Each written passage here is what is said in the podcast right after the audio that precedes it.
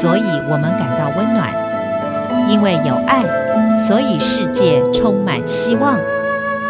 十分暖心文，传递善美乐，让爱无所不在。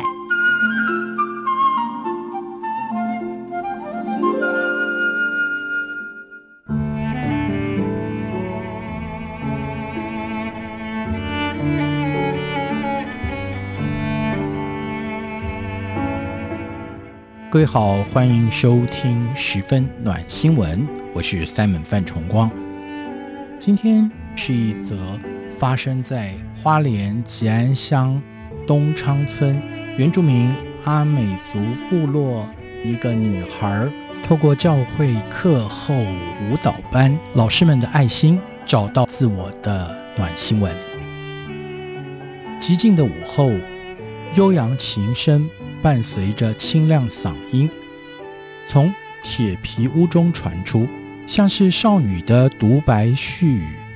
突然，隔壁工厂传来切割大理石的刺耳声响，划破天际，把人的思绪拉回现实中。花莲县吉安乡东昌村是传统的阿美族部落，村民们不是从事观光服务业。就是在大理石厂工作。国中三年级的小西和两个弟弟就靠着阿嬷在大理石厂打工养活他们。五年以前，小西和弟弟们来到了东昌一九一九陪读班，就此为他们打开了一扇希望之窗。小西的妈妈十九岁就生下了小西。后来又陆续生了两个弟弟，因为父母离异，小弟十个月大的时候就和大弟弟被安排到寄养家庭，而小西则是在爸妈和阿嬷之间来来去去，一直到八岁的时候，小西才和弟弟爸爸住在一起。但或许是因为还年轻，又是一个大男人。小希的爸爸根本无法好好的照顾他们，使得他们常常有一顿没一顿的，或根本找不到人。后来爸爸只身到北部工作，便把三姐弟丢给阿嬷。花莲东昌一九一九陪读班的刘金妹牧师，就像是孩子们的妈，用心陪伴每个孩子。每天晚间都会煮热腾腾的晚餐，让他们吃饱再回家。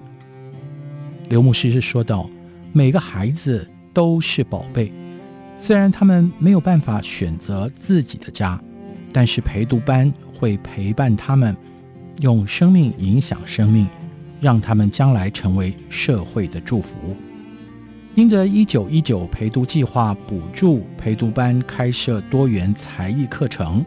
小希，他学会了渴慕已久的钢琴。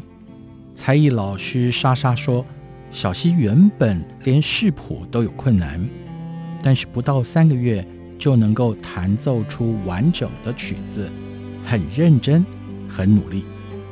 学琴不但是打开了小希原本抑郁的心门，也让他有了追求梦想的勇气。不论心情好坏。他都会借着弹琴抒发。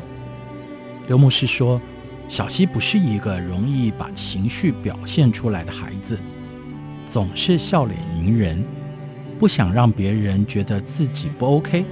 还好弹琴让他有了发泄的出口。六岁以后，小希就不曾再见过妈妈，爸爸则一年才回来一次，所以他对爸妈的记忆。”只剩下争吵，有时候小希也会心生怨怼，自己心里常常会问：我为什么要生在这个家？我好像是多余的。有时候甚至会想，是不是我的错，让爸妈常吵架，让他们麻烦变多？小希说，常常看见同学们全家出去玩，但是这些从来不曾出现在我们家。从小，即使看到想要的东西，小西也从来都不敢说出口。小时候一直希望爸妈能够和好，但是他们总是吵架。我真的想逃走，可是他接着又微笑说：“但我终究还是没有离家出走的勇气。”陪读班就像是他的另外一个家，甚至是真正的家，因为这里有比爸妈更疼爱他的老师。小西的阿嬷今年已经六十岁了，在大理石厂工作也已经有十年了。即使身体不适，阿嬷也总是硬撑着，就怕没钱吃饭。去年，刘牧师帮他们申请了一九一九食物包，让阿嬷宽心不少。但才没多久，阿嬷就被确诊为食道癌。而阿嬷住院的时候，其实都靠着小希照顾。还好是在今年初，中华海洋生计与救助协会合作，开始送核议定，也就是小分子核藻糖胶，给罹患癌症的个案，小希的阿嬷才能够补充点营养。但是阿嬷的身体每况愈下，让小希一直都提心吊胆。有时候听到救护车的声音，都会心跳加速，很怕是阿嬷病倒了。刘牧师讲，其实小希自己都还是个孩子，但是却要姐带母职，强迫自己坚强。有时候看到他无助到想哭，却又哭不出来，实在让人心疼。小希他热爱画画，在国中二年级的时候。利用午休时间，主动和美术老师练习，在努力勤练下，他花了三个学期，用粉彩笔不断地堆叠和修改，完成了让人惊艳的原名亲子图。画中穿着艳丽传统服饰的慈母，背着眼神灵动的孩子，透露出小希对母爱的渴望。而这幅画。得到了今年全国国中美术比赛花莲县初赛西画组的第二名。小希的老师说，他非常乖巧，十分好学。原本不擅长数学，在不断努力下，现在竟也成为他的强项之一。他的目标将来是以国立高中和大学为目标，这是他刚刚进国中的时候想都不敢想的事。对于未来，小西认真地说：“他想要打工分担家计，让他年迈的阿嬷不要那么辛苦。可是他的阿嬷又希望他能够从军，未来比较没有经济压力。”小西说：“他也不想让阿嬷担心，但是想要做自己想做的事，比如说当歌手或者会计，显示出小西他有自己的想法和希望。”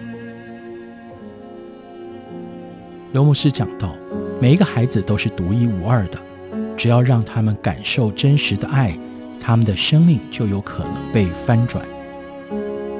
我给了小希一把陪读班教室的钥匙，不管开不开心，只要他想弹琴，随时都可以来弹。